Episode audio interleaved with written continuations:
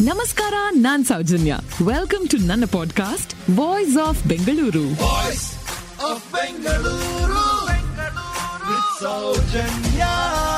ನಮ್ಮ ಭಾರತ ದೇಶದ ಮೊದಲ ಪ್ರಧಾನಿಗಳಾದ ಜವಾಹರ್ಲಾಲ್ ನೆಹರು ರವರ ಹುಟ್ಟಿಗೆ ಕಾರಣವಾಗಿದ್ದು ಈ ಒಬ್ಬ ಯೋಗಿ. ಉತ್ತರ ಪ್ರದೇಶದ ಅಲಹಾಬಾದ್ನ ಋಷಿಕೇಶ್ಗೆ ಇಪ್ಪತ್ತೇಳು ವರ್ಷದ ವಕೀಲರೊಬ್ರು ಅಸ್ಥಿ ಬಿಡೋದಿಕ್ಕೆ ಬರ್ತಾರೆ ಗಂಗಾ ನದಿಯಲ್ಲಿ. ಅದು ಅವರ ಹೆಂಡತಿ ಮತ್ತು ಮಗುವಿನ ಅಸ್ಥಿ. ಇದಾದ ಕೆಲ ವರ್ಷಗಳಲ್ಲಿ ಪುನಃ ವಿವಾಹವಾಗ್ತಾರೆ. ಈ ಬಾರಿ ಸ್ವರೂಪ್ ರಾಣಿ ಕೌಲ್ ಅನ್ನೋರನ್ನ. ಆ ಅಡ್ವೊಕೇಟ್ ದಟ್ಸ್ ವಕೀಲರು. ಯಾರ್ ಗೊತ್ತಾ? ಮೋತಿಲಾಲ್ ನೆಹರು. ಪುನಃ ಸ್ವರೂಪ್ ರಾಣಿ ಕೌಲ್ ಹಾಗೂ ಮೋತಿಲಾಲ್ ನೆಹರು ರವರಿಗೆ ಈ ಬಾರಿ ಮತ್ತೊಬ್ಬ ಪುತ್ರನ ಜನನವಾಗುತ್ತೆ. ಆದರೆ ದುರಾದೃಷ್ಟವಶಾತ್ ಆ ಮಗು ಕೂಡ ಹುಟ್ಟಿದ ತಕ್ಷಣನೇ ಅಸುನೀಗತ್ತೆ. ಇಷ್ಟನಾಹುತಗಳು ಸಾಲ್ದು ಅಂತ?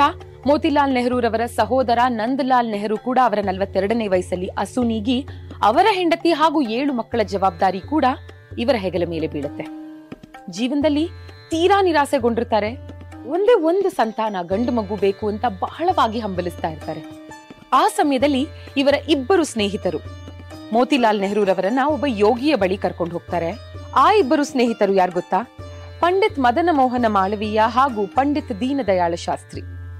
ಮೂವರು ಹೋಗ್ತಾರೆ ಯೋಗಿಯ ಬಳಿ, ಸ್ನೇಹಿತರಿಬ್ರು. ಮೋತಿಲಾಲ್ ನೆಹರು ರವರ ಪರವಾಗಿ ಕೇಳ್ಕೊತಾರೆ ಯೋಗಿಯ ಹತ್ರ. ಇವರಿಗೆ ಸಂತಾನ ಭಾಗ್ಯ ಇದ್ಯಾ ನೋಡಿ ಹೇಳಿ, ಒಂದು ಗಂಡು ಮಗು ಬೇಕು, ಹಂಬಲಿಸ್ತಾ ಇದ್ದಾರೆ ಅದಕ್ಕೆ ಅಂತ.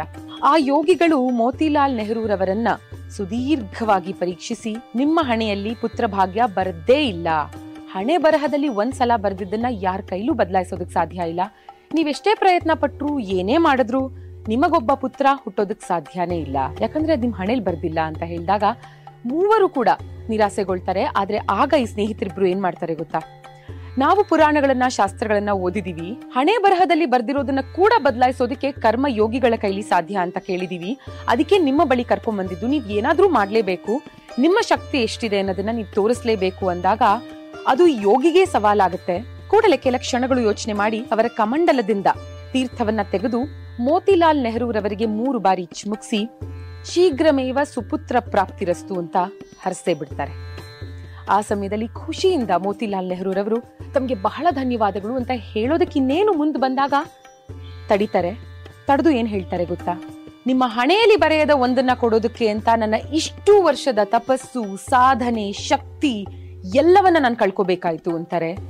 ಇದಾದ ಮಾರನೇ ದಿನ ಆ ಯೋಗಿ ಅಸು ನೀಗ್ತಾರೆ. ಇದಾಗಿ ಸರಿಯಾಗಿ ಹತ್ತು ತಿಂಗಳಿಗೆ ಸಾವಿರದ ಎಂಟುನೂರ ಎಂಬತ್ತೊಂಬತ್ತನೇ ಇಸ್ವಿ ನವೆಂಬರ್ ಹದಿನಾಲ್ಕನೇ ತಾರೀಕು ಮೋತಿಲಾಲ್ ನೆಹರು ಹಾಗೂ ಸ್ವರೂಪ್ ರಾಣಿ ಒಂದು ಮುದ್ದಾದ ಗಂಡು ಮಗುವಿಗೆ ಜನ್ಮ ನೀಡ್ತಾರೆ. ಇದು ಆರೋಗ್ಯವಾದ ಮಗು ಕೂಡ ಆಗಿರುತ್ತೆ. ಇವರ ದಾಂಪತ್ಯ ಜೀವನದ ಹನ್ನೊಂದು ವರ್ಷದ ನಂತರ ಹುಟ್ಟಿದಂತಹ ಮಗು ಇದಾಗಿರುತ್ತೆ. ಈ ಮಗು ಒಂದು ಪ್ರೆಷಿಯಸ್ ಜಿವಲ್ ಅಂತನಿಸಿ ಆ ಮಗುವಿಗೆ ಜವಹರ್ಲಾಲ್ ನೆಹರು ಅನ್ನೋ ಹೆಸರನ್ನ ಇಡ್ತಾರೆ. ಜವಹರ್ಲಾಲ್ ಅಂದ್ರೆ precious jewel thank you for listening ಮುಂದಿನ ಎಪಿಸೋಡ್ನಲ್ಲಿ ಮತ್ತೆ ಸಿಗೋಣ.